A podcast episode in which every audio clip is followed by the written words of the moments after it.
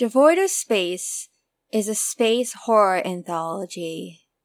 The contents of these episodes may not be for everyone, so please listen with care. This episode contains the following content warnings: obsession, delusion, death by heat, off-screen sex, brief sounds of burning flesh, and hand trauma.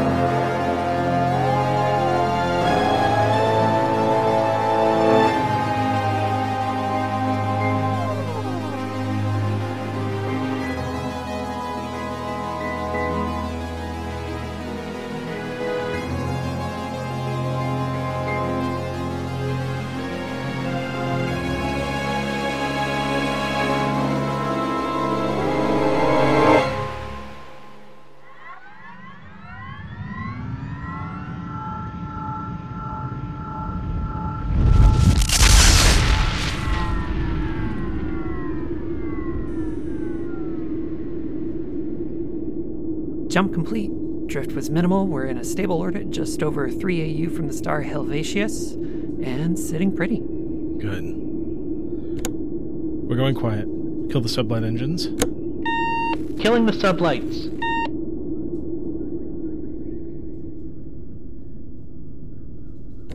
Minke, Yima, good work.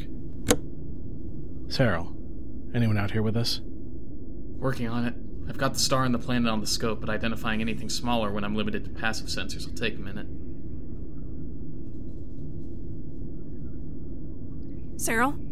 Can't make the speed of light any faster, ma'am. We can either bring up the gravidics and risk being spotted, or you can give me a few... Wait, hang on. I'm seeing...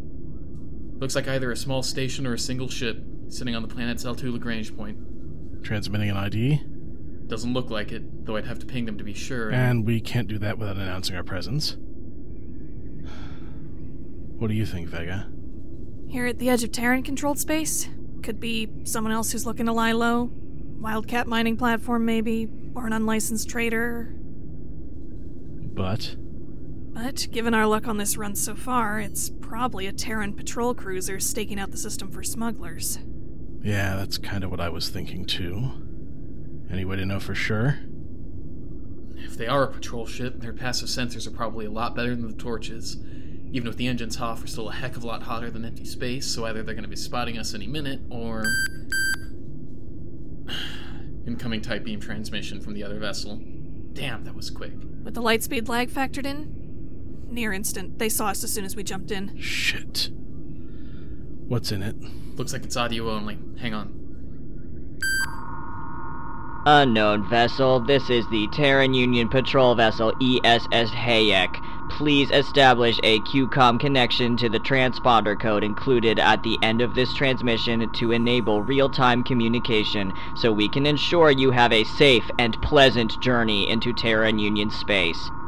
As your engines went offline shortly after you arrived in the 51st Pegasi star system, if you do not establish a QCOM connection with us within the next 10 Earth Standard minutes, we will assume your ship is in distress and move in to assist you. They'll move in to assist us, huh? How kind of them. Fucking pigs. Options? Pretty much all bad ones. Option 1, we pretend we're good little traders, taking the scenic route into Terran space. They won't buy it, not unless they're massive idiots, and idiots are not. They'll likely demand to search the torch anyway because it's protocol. And because they're bored and think harassment is fun. They board us, find the 20 tons of unlicensed bioprecursors we're carrying, then arrest us for smuggling and haul us off to spend 22 years breaking rocks on Proxima B. Right, so, option two. We dump the cargo, play nice, then try to pick it up after. Try being the operative word there. Exactly.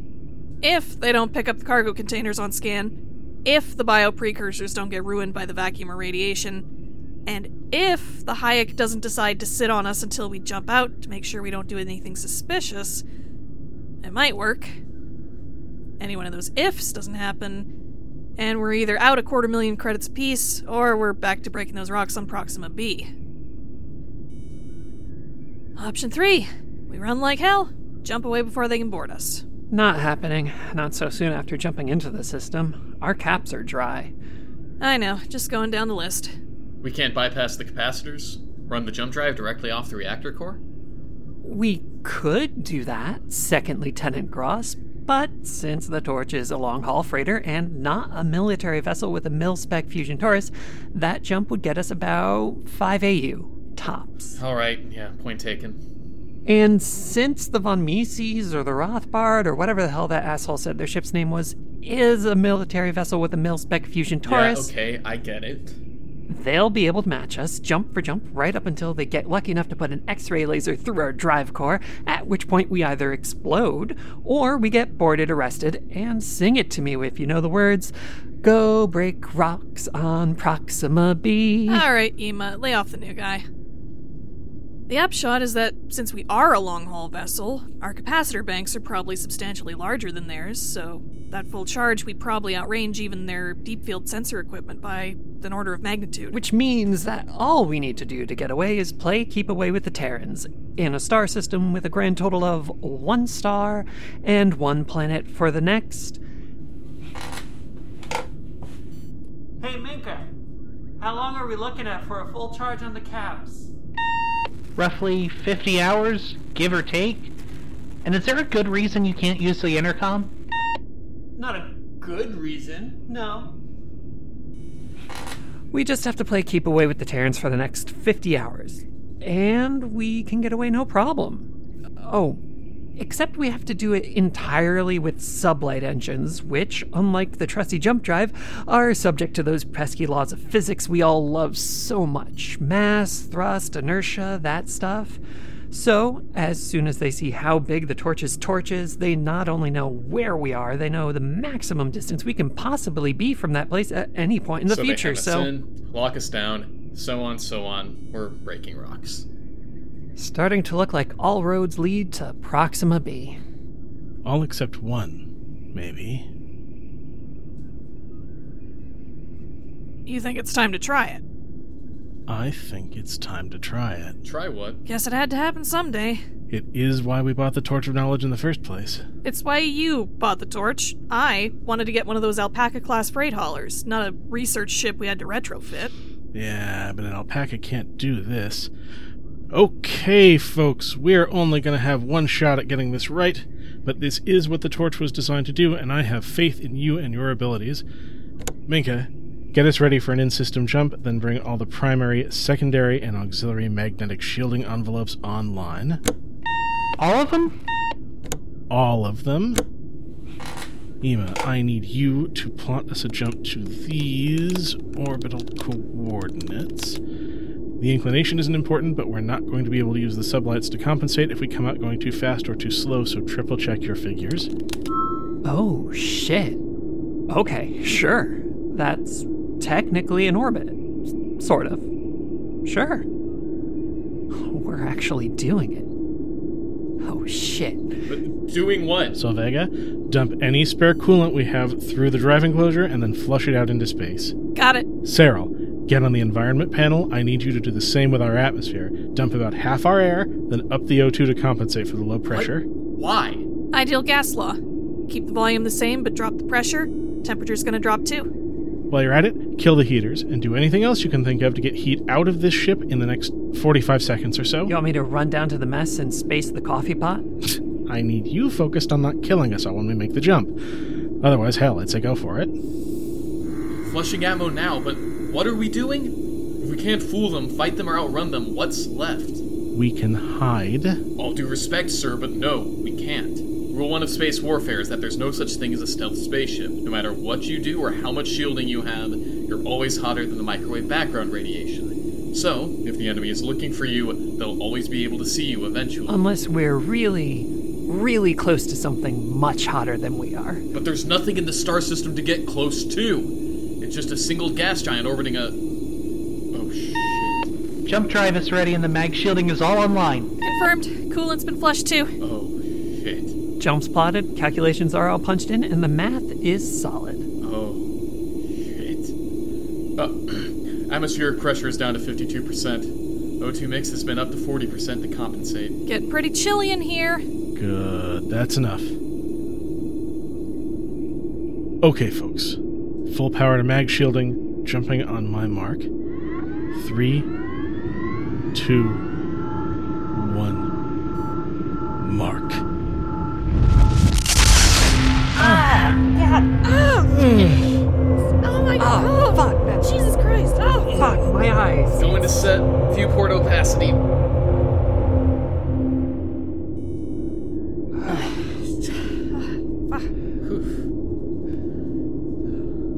Thank you, Cyril. Mag shielding should be blocking out 99.99% of the stellar radiation. Oh, but damn, that 0.01% is still a hell of a thing. Mag shielding must be doing its job, though, given we're still here to complain about it. Confirmed on that. Best I can tell, it's holding steady for now. Almost nothing getting in, and with the light pressure outside the mag envelope, there's definitely nothing getting out. God, look at that, though. I polarized the viewports to 1% transmission, so between that and the envelope, this should be 0.0001% intensity. Still hurts my eyes a little. What a view, though. Gold-white fire below the horizon, angry red sky above, streamers of plasma wreathing up from the one to touch the other. Incredible. It is that.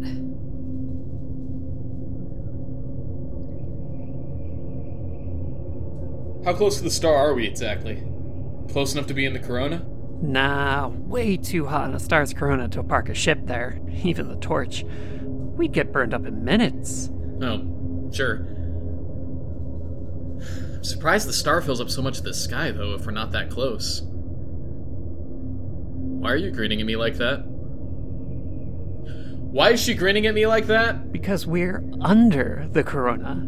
In the chromosphere. Under the... You mean we're inside the star? Mm-hmm. No, we're not inside the star. Not exactly. We're sort of on the star. In the star's lower atmosphere. Sort of. Well, why? Because there's no way the Hayek will think to look for us here. And even if they did, they wouldn't be able to spot our heat signature through the corona. And, because in a main series star like this one, the chromosphere is only about 4,000 degrees Kelvin, while the photosphere below us is 8,000 degrees, and the corona above us is 35,000. It's still hot as hell, but survivable, at least for a few days. And a few days is all we should need. Speaking of, how long is it going to take to charge the caps to full power and jump out of here?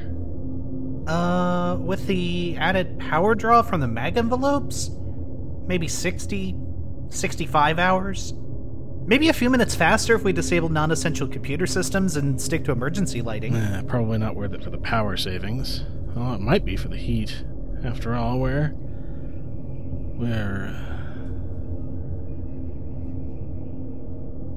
Captain? Hmm? Sorry. I just... nothing. Never mind. Alright, everyone. Again, good work. We're not going anywhere or doing much of anything for the next 60 hours, so we're on downtime duty rotations until then. I'm not going to tell you not to use your terminals or whatever, but keep everything you're not using turned off. Making and using power both generate heat. And until we jump out of here, every single joule of heat we make has nowhere to go but back into the ship. I know it's chilly now, but with the reactor running at full power, it's going to get plenty warm before those 60 hours are up. Let's not help the process along. Okay, go do what you're going to do. I'll be in my cabin if you need me.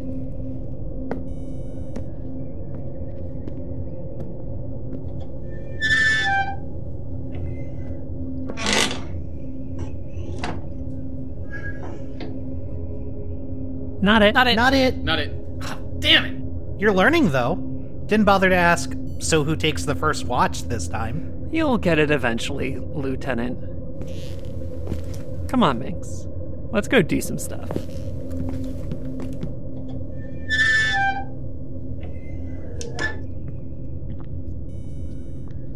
Enjoy first watch. Yeah. Thanks, man.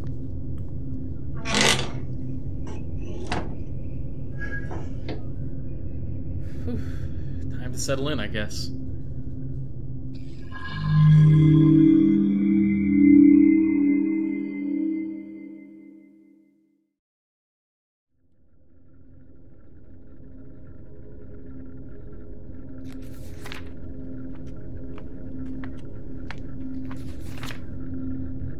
Ma'am? Cyril, something wrong?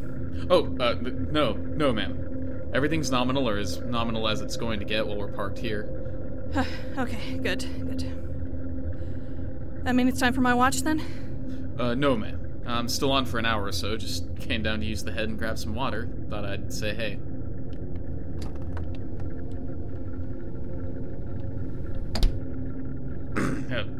Hey. Hey, Cyril. You doing okay?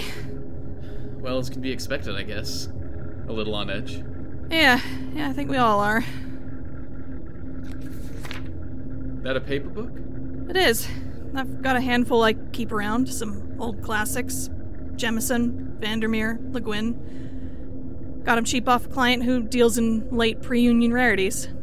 Said they were too beat up to be worth anything, but they read just fine. Come in handy for passing the time. Want to borrow one? Nah, I'm good with my terminal. Got a backlog of xenodramas and other shit I'm still catching back up on after... Are they still? Mm-hmm. We'll probably see them around 1800. Yima's got the watch after mine, and Minke will want to eat something and check on the reactor.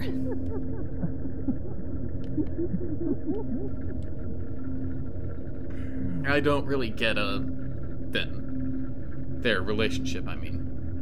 Relationship's probably a strong word for it. It's convenience. Pressure release. One of those, I was there, they were there, we were inside a star, what were we gonna do, not fuck kind of arrangements? Why the interest? You getting a crush on Minke? No, I like your fine, but not really. Oh. On Yima, then? Oh, fuck no. I definitely don't get the attraction of the whole manic pixie space pirate thing. Never did. I really wish she'd stop bringing up my rank. She knows I resigned my fucking commission. Says the guy who can't make himself stop calling me ma'am, even though I mustered out a good 5 years before he even joined up. Sorry, Sorry. Don't sweat it too hard. I get it. Breaking the habit's difficult. Just don't start calling me Commander Kedvec. Ugh. But that's just how Yima is. She's a button pusher. That's how she gets to know people. She knows this particular button will get a reaction out of you, so she's going to keep pushing it until it doesn't work anymore. Or until you start pushing back, at which point you either become bitter rivals or you start fucking. Or both. Oh, please, no. I'm still getting used to not having to ask for permission to speak freely. I don't need to make my situation any more complicated to navigate. You do seem to be getting used to it, though. Did a good job of speaking up after we jumped into the system. Thanks. I'll admit I was a little worried about that. It's just tough getting a read on the captain. Sometimes it seems like they value my input, and sometimes it seems like they barely remember I exist. Try not to take that too personally. The captain's just particular. Got a real focus streak and a way of acting towards people that doesn't always mesh. They kept an eye on you when you first joined the crew because they needed to know if you knew what you were doing. At this point, you've proved you're competent and capable. To their way of thinking, that means they don't need to keep an eye on you anymore. So they don't. which, if you're used to a CO who hands out frequent and regular reviews like TU Navy Officer's Manual says that you should, that can feel like a bit of a cold shoulder. But coming from Captain Nihilus Holmes, that's high praise. So they're not, like, pissed at me or anything? If they were, I'd be hearing about it from them, and you'd be hearing about it from me. Like I said, don't sweat it. Yeah, I'll stop sweating when we're not in danger of getting instantly atomized. Thanks, Matt. Thanks, Solvega. Anytime, Cyril.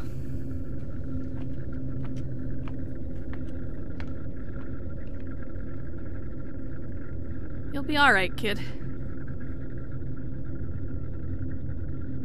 Well, I'll be all right.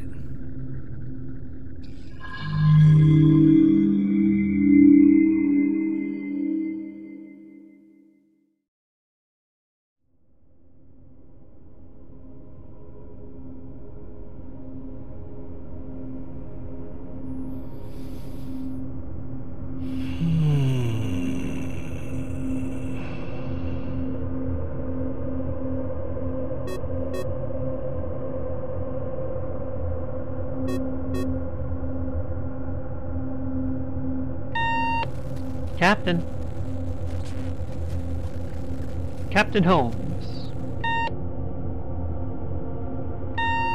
You alive in there? Hmm? Oh. Come in. Oh, wow. Right in here. What do you have the viewport set to? 95% opaque, I think. 94, excuse me. Still, not much brighter than a summer day on Terra. Your eyes adjust. I'll have to take your word for it. Never put foot to dirt myself. Oh, you are very shirtless, Captain. That's fine. Not making it weird. Hey, turns out my eyes did adjust. Neat.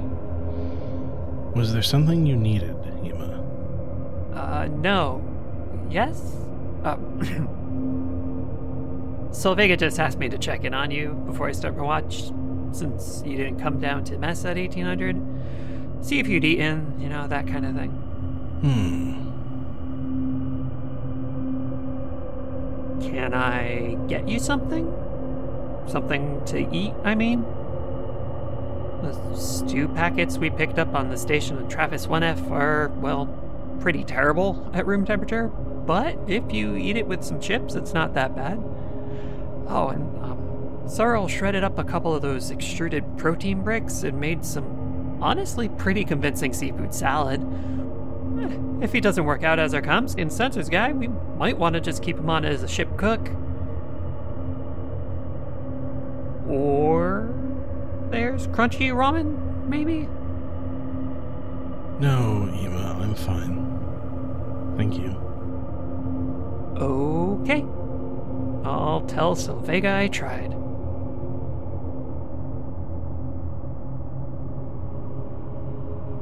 So, you're just sitting here, looking out at the star. Star watching? Mm-hmm. And that's fun? For you? Not fun, not exactly, but it's nice. Nice? The light, it feels nice. The touch of sunlight on skin, on retinas. Part of it's just, it's a hell of a lot more vitamin D and serotonin than you get from the shipboard full-spectrum lights, but it's not just that. Folks like us, we live our lives in the dark, out in the empty black between the stars, but humanity spent something like 300,000 years on Terra before we ever went into space, living in the light of a star just like this one. I'm no evolutionary determinist or anything like that, but 300,000 years seems like a heck of a long time to spend developing a habit. You can't really expect we'd entirely break it in just a couple of hundred. So, it's nice, is what you're saying. Yes, that is what I'm saying. Sorry, well, you know how I get sometimes. Yeah, I'm used to it. I do have to admit, though, those big, loopy plasma things. The prominences? Right, the prominences. They are very pretty. The way they move and twist around the magnetic envelope. Almost looks like they're dancing. It does, doesn't it? Almost like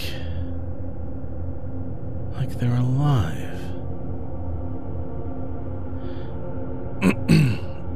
You can tell Solvega I'm alright, and I'll come get a ration pack in a little while.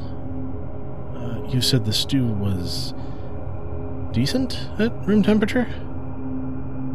Sure. Close enough. I'll let her know. Thanks, Yima.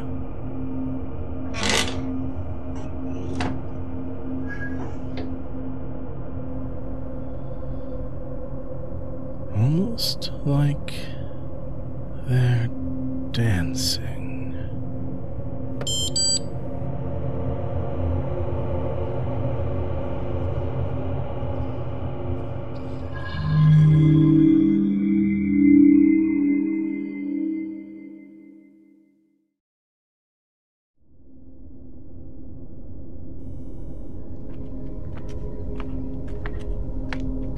Cyril, good, you're here. Of course. What's going on?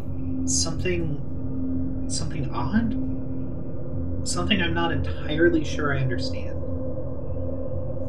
Something going on with the ship? Of course. What other kind of something would I be talking about? Oh! No, it's... I mean, I like you well enough. You're reasonably attractive, but... No, that's fine. I feel exactly the same way. So this is... Something going on with the ship, yes. Right, okay. What kind of something? That's what I'm hoping you can help me figure out. Well, you definitely know the Torch and her systems better than I do, but I'll do what I can. Walk me through the issue, I guess? Sure. Alright, when we jumped into Chromosphere, I ran some quick calculations on our thermal situation. Starting at an internal temperature around 10 degrees Celsius, 60 hours to charge the drive. As long as the temperature doesn't rise by more than half a degree or so each hour, we'll be fine.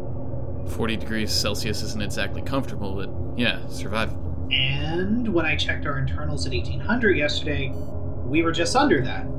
But sometime between then and now, it's jumped up. How much? Well, that depends on when it started, which is one of the parts I'm having trouble with, because there was a system reboot about an hour ago. It looks like it wiped the system history for the last 6 hours. If whatever changed was near the beginning of those 6 hours, we're looking at 0.6, maybe 0.7 degrees Celsius per hour rather than 0.5. If it happened just before the reboot, 1.5 per hour. If not 2. Shit. Yeah. We'll cook to death inside of 15 hours at that rate, let alone the 40 more we need. I don't mean to interrupt, but when I overhear the phrase, we'll cook to death, I feel like I need to join the conversation. Something I need to know? There almost certainly is, yes. I just wanted to make sure I knew what that thing is before I brought it to you and the captain. Our rate of temperature increase has gone up, maybe way up. Currently, we don't know why or when it started. A computer restart wiped the logs. And since we don't know the when, we also don't know how much it's gone up unless we want to wait around for more data points. And if it's as bad as it could be, we probably don't want to wait. That about sum it up? That's the current state of things, yeah. And the worst case, it's bad? If we can't find and correct the issue, even the best case is bad. The worst case is just bad sooner. Okay.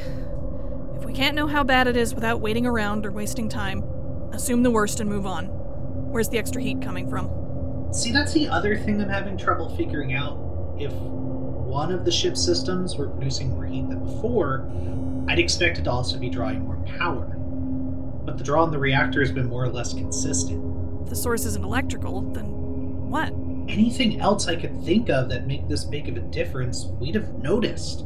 The vats of bioprecursor in the hold haven't spontaneously gone wildly ectothermic. We don't have chemically propelled weapon systems that could start cooking off. Nothing aboard is literally on fire. So the heat's not coming from inside the ship? Not as far as I can tell. Well, then it has to be coming in from outside, right? Right. Except that shouldn't be possible. I thought you said before that there was almost nothing getting in. I did, yes, but that should be a steady trickle. There shouldn't be a way for it to fail like this. No way that whatever happened to the computers also affected the magnetic envelope? Look, it's not that there's no chance it would have failed. It's that there shouldn't be a way for it to fail like this. The magnetic envelope has to be very carefully and deliberately tuned and calibrated. Any accidental detuning would have an extremely small chance of doing something like this, but a much larger chance of just collapsing and killing us all instantly. What about an intentional retuning? What? What do you see, Cyril? I was curious about how the envelope works, so during my watch I downloaded your original configuration settings to my terminal, just looked them over, and this is how you originally had the envelope configured. This is how it's configured now. What the hell? Minke? He's right. It's been recalibrated to make the envelope narrower, to let more energy from the star bleed in without collapsing entirely. And this isn't something that could have occurred by accident. I mean, maybe, but it's damn unlikely. This isn't my configuration drifting out of true. This is a different configuration entirely, like tuning a guitar to a different key. It's still harmony, it's not my harmony. So, then this is something someone did to the ship. Something one of us did to the ship. It's the only explanation that makes sense. But it doesn't make sense. Whoever did this would be killing themselves along with the rest of us. It's possible they weren't trying to kill us, just force us to jump out early while we'd still be within range of the Hayek sensors. Feels like there'd be simpler ways of getting the law's attention, if that's what they wanted. Simpler ways to kill us, for that matter. And even if we accept that one of us wants everyone on the ship either arrested or dead, I was the one on watch when it happened, and there's no way I... Minke? No, there's no way. Minke? What is it? The captain, they came out of their cabin a couple of hours ago, offered to relieve me for half an hour if I wanted to grab a bite and some caffeine. I left them alone on the bridge. Other than me, they're the only one who had access during that time, and since I know I didn't do it... It doesn't make sense, but none of this does. Once you eliminate the impossible, whatever remains... I'll go talk to them. See if they... I'll go talk to them. B... I can't believe I'm saying this about Nihilus Holmes, of all people. But... be careful? Yeah.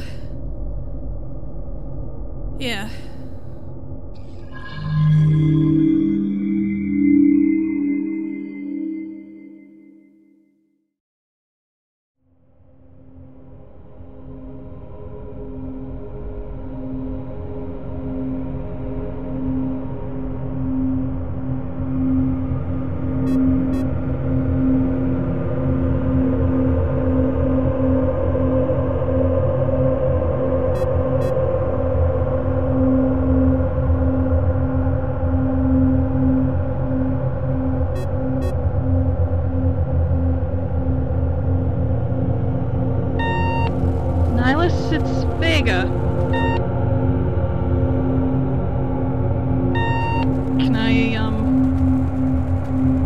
talk to you?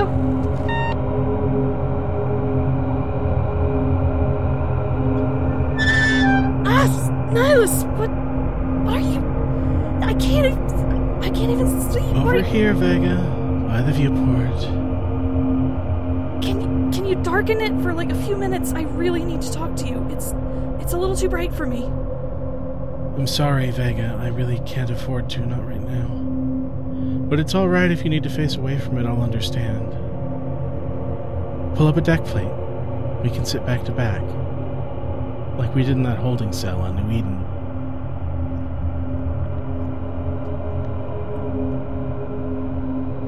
Not our finest hour, New Eden.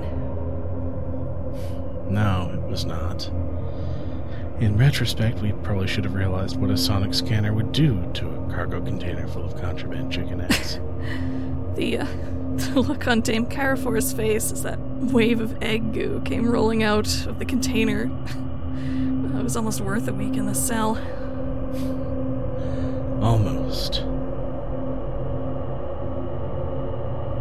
Nihilus, damn it, I'm not even sure how to start having this conversation. What's going on with you? I'm sorry? Look, I know you feel a need to get away from people sometimes, but just sitting here, alone, just you and that? It's not exactly typical for you. And I know you told Yima you're fine, but this... Nihilus, this doesn't seem fine to me. Funnily enough, it was something Yima said that showed me what I'd been missing. At first, I thought what I was feeling was just brain chemistry, just neurotransmitters and photosensitive skin cells.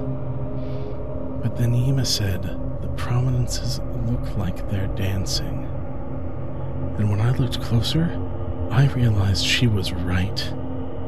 They are dancing, Vega. And not just dancing, they're singing. They're singing to me. Nihilus, the prominences are just ribbons of plasma moving along the star's magnetic field. How could they possibly be singing? It's in the light, Vega. They sing with light. I know that you can't sense it now, that it's too bright for you. You have to work up to it. And I almost had to start over entirely after I stepped out to do some things a few hours ago, but when I look into the light now, when I let the all-encompassing brightness wash over me, the experience of it is synesthetic. It overwhelms sight, bleeds into the other senses, becomes something I can feel and taste and hear, and what I hear is a song, a chorus of voices all singing the same looping melody in 100 different harmonies, all with the same words I'm so close to making out. Nihilus, was one of those things you stepped out to do modifying the ship's magnetic envelope? I had to. Just for a little while. Just until I can make out the words. Just until I can hear what they're trying to tell me. And I'm so close, Vega. I know I'll be able to understand them if I can only hear them a little better, if I can only see them a little clearer, if I just let them a little further in. Did you also initiate a system reboot to cover up the modifications you made?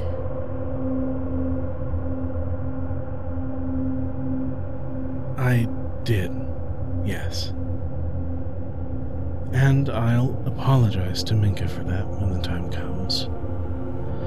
But I only did it because I knew Z wouldn't understand, that Z wouldn't believe me, wouldn't give me the time I needed before Z started trying to fix the problem. Z doesn't understand just how big and strange the universe can be, not really, not like we do. You believe me, don't you, Vega? You understand? Yes, Nihilus. I believe you. I understand.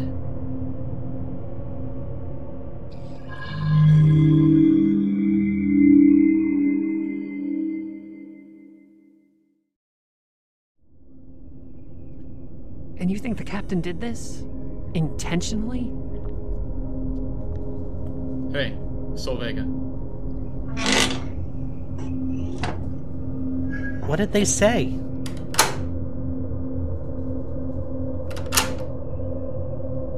What are you doing? I'm locking them in.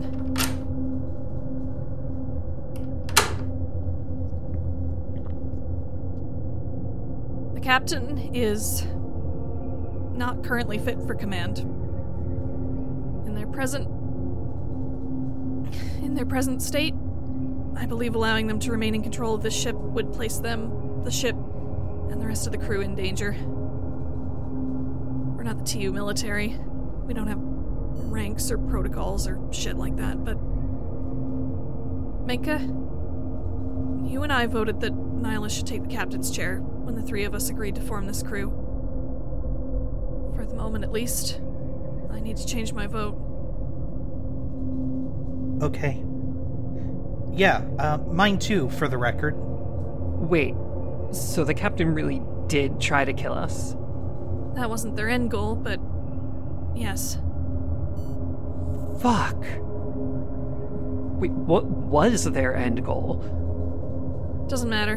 Not right now. What matters now is making sure we survive. Unless anyone objects, I'll assume command of the ship until either the captain regains the ability to do so, or until we decide we need a longer-term solution. Is that all right? Mm. Of course.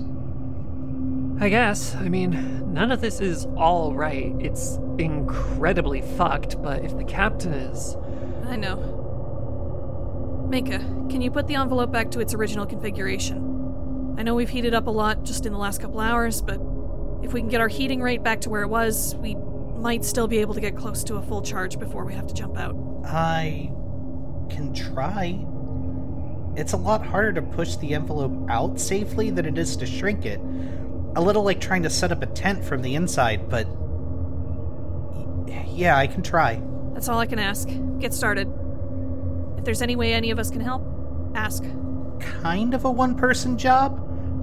Though I'd feel a lot safer if we had an emergency jump plotted, just in case I fuck it up. Yima? I'm on it. Whew.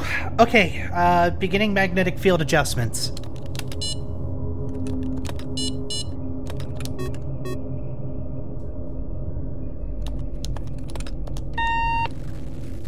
Vega?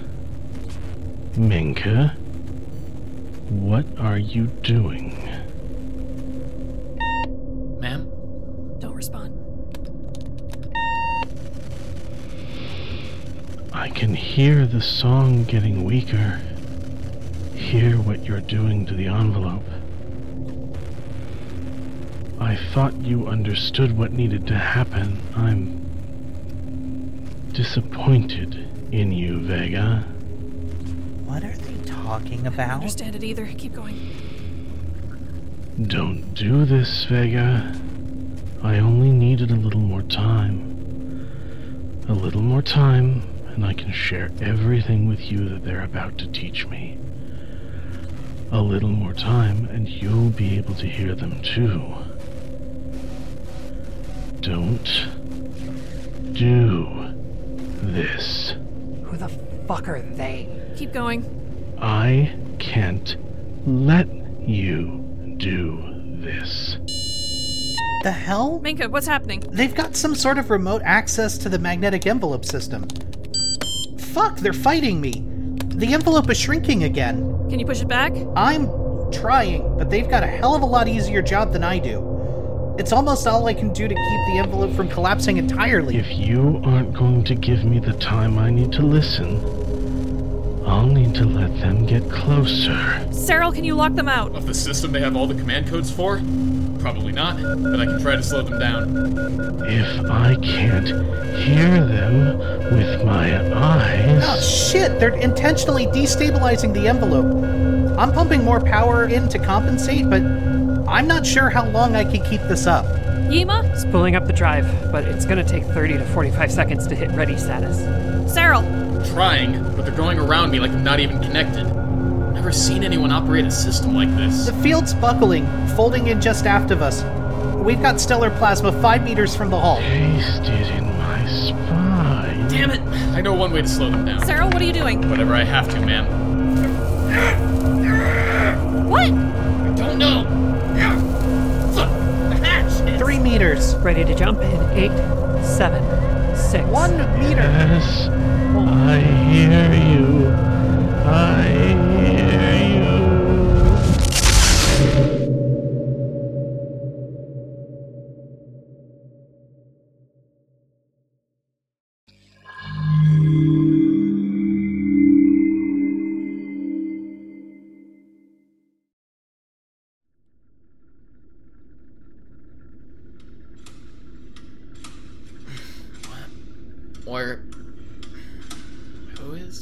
Wake up, Cyril, honey.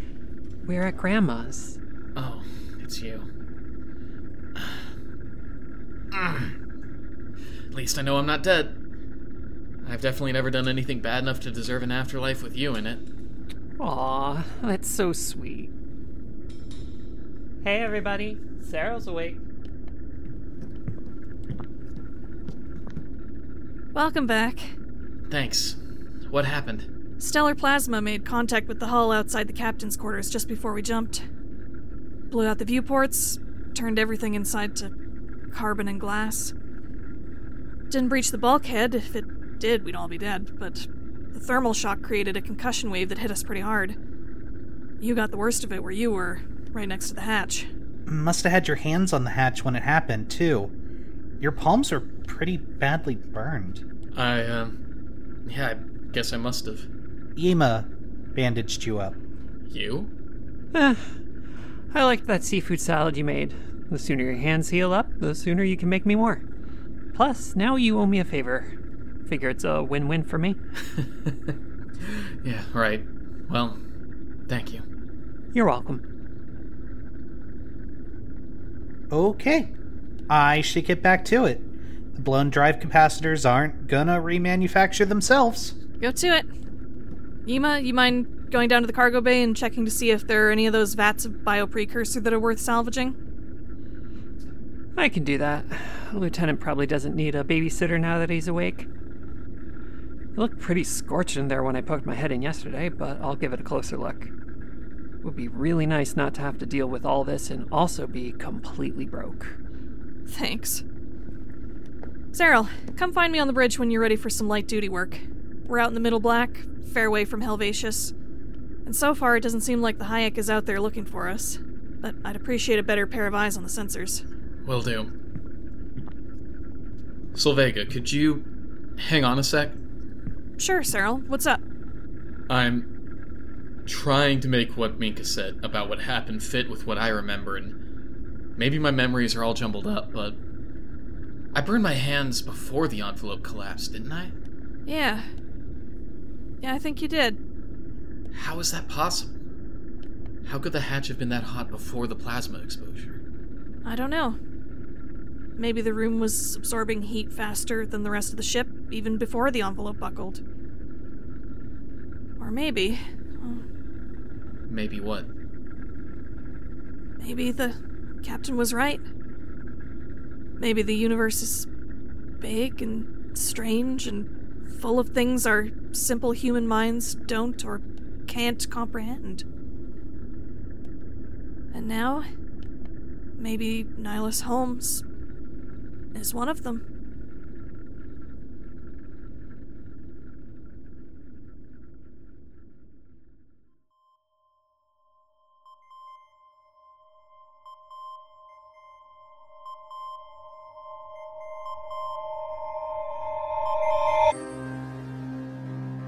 Devoid of Space is a sci-fi horror anthology created and produced by Charlie Caruso Neal. It is an affiliate of Law of Names Media. You can find more information at devoidofspace.lawofnames.com or on our Twitter at devoidofspace. This episode, Prominence, was written and directed by James Big and edited by Kale Brown. It featured the voices of... Yima was played by Alice Kyra. Captain Nihilus Holmes was played by James Big. Minke Tschai was played by J.D. Jackson. Saral Grosse was played by Theadore Monk. Solvega Kedvecs was played by Eryn Cerise Dearden. With additional voice work by Kasia Mika. The music was written by Michael Freitag, and the logo and episode art was created by Cassidy Cruz O'Neill. Remember, this space is anything but safe.